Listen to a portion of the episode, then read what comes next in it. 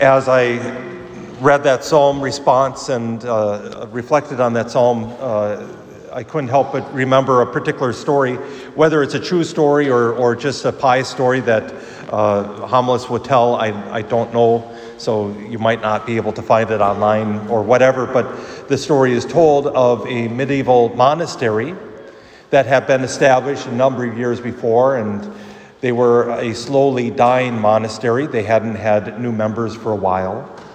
They had grown cold in their service to one another. In fact, they barely tolerated each other. Oh, they gathered, gathered for Mass and prayer and service, but that was about it. And they only did what was barely minimum for them. And as a result, in the medieval ages, it was the monastery that was the center of really the religious services of the community. The community itself was starting to suffer. And one day, a beggar came and asked for overnight accommodations, which thankfully the monastery provided him. And the next morning, sensing that there was something profoundly wrong with that community because of the lack of warmth and hospitality that he had received, he said very loudly at breakfast, The Holy One is among you. Well, the monks who overheard him didn't know necessarily what that meant, and they shared that with the other monks who lived in that monastery.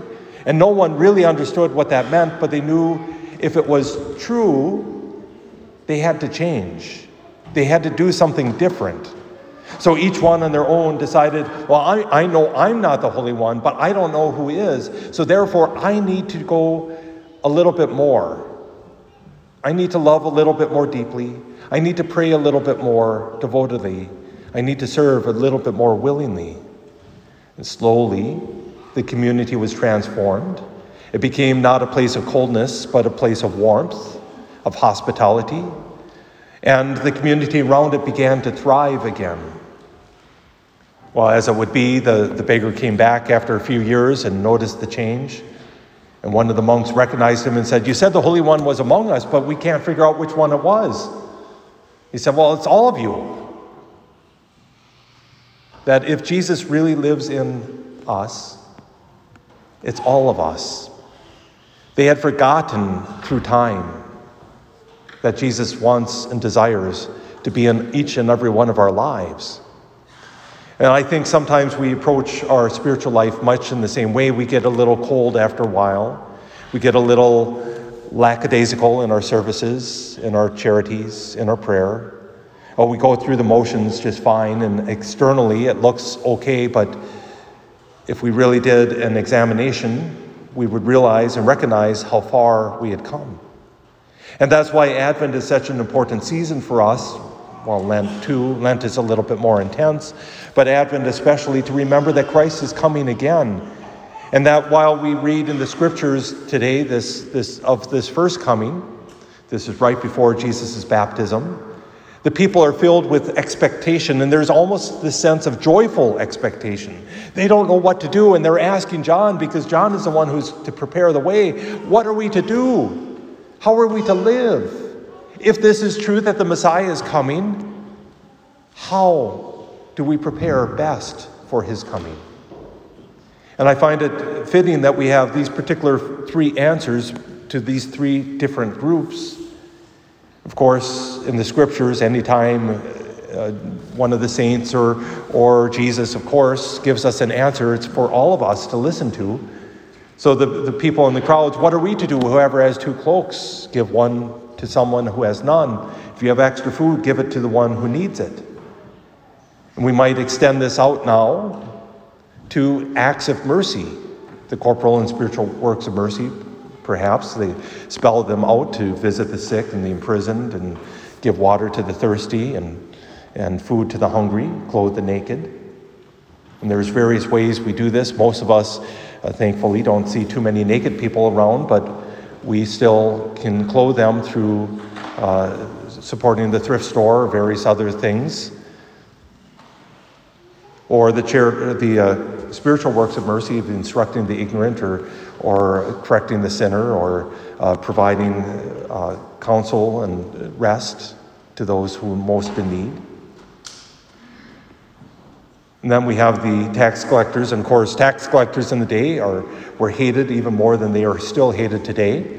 But the tax collectors of the day were given a quota. You are to raise X amount of taxes from this group of people. And so if they raised anything more than that amount, they got to keep it. And so tax collectors got to be very rich, part of the reason they were despised. But part was the taxes then went to support Rome, not Jerusalem, not Israel. And when they ask, What are we to do? Stop collecting more than what's prescribed. See, they had to assess everyone, but if they assessed everyone fairly, if they did their job the way that they were supposed to, they would be okay. And so, perhaps to extend this, there's not many tax collectors among us, probably, thank God, maybe. But how are we to live? To do our jobs and to do it well, to do it to the best of our ability. And then we have the soldiers, and these most likely were Roman soldiers, not, uh, there, there were a few soldiers in Israel, but they mostly were the, the soldiers around the temple area. They wouldn't, wouldn't have been given uh, control of anything else. So, again, these are probably Roman soldiers. What are we to do? Notice that even the pagans are coming and asking, What are we to do? Or the Gentiles, I should probably say. And John answers, Do not practice extortion. This would be, of course, the opposite of a bribe. A bribe is where uh, somebody wants to get off, and so they try to give somebody in authority money to get their way. This instead is, I will give you your way if, if, you, if you do what I uh, give me money. Or don't falsely accuse someone. Uh, don't we see that yet, where it's easy to pin a crime on somebody who just happens to be at the wrong place at the wrong time or, or for whatever reason? or be satisfied with your wages, they would often find ways to supplement, to use a euphemism, their wages by sometimes uh, not just nightcapping or, or whatever the uh, word you want to use for having a second job, but again, just kind of taking from somebody who has so little already. In a very real way, John the Baptist is inviting them to live the commandments especially to avoid greed and, and lying and theft. And so perhaps if we take these three answers, we start to see the answer of how are we to prepare? If Jesus is coming again, and we believe he is, how are we to prepare? Well, it's works of mercy, it's doing what we are called to do, and it's living the commandments. But if we're honest, we fail. Unfortunately, we fail maybe too often. Our hearts get cold, we get a little lax, as I already said. And so we need something more. And that's why the great sacrament of reconciliation is so important for us. We remember that there we encounter God's grace and His mercy. I should back up and remind you that mercy is not uh, giving what we deserve, but giving what we don't deserve so often. That the Lord, in His mercy, gives us forgiveness, even though sometimes we've sinned so much that any, anyone else would cease to forgive. But God cannot help Himself but forgive. It is who He is to forgive. He gives us mercy. And so, if He gives us mercy, then we give mercy to others.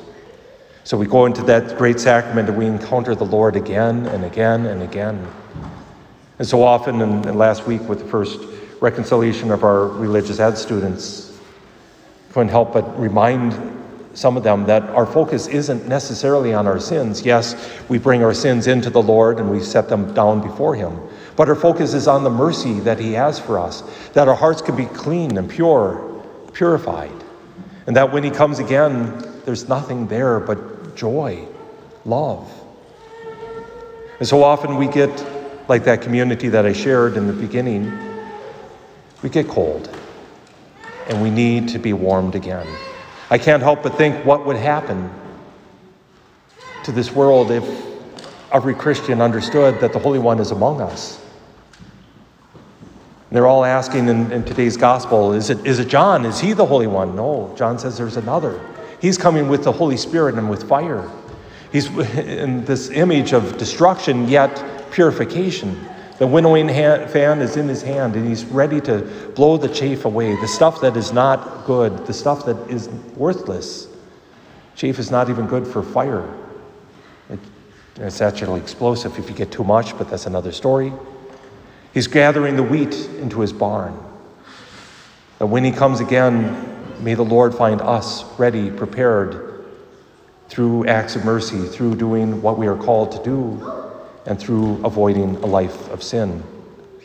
And when we do sin, to be reconciled to the Lord.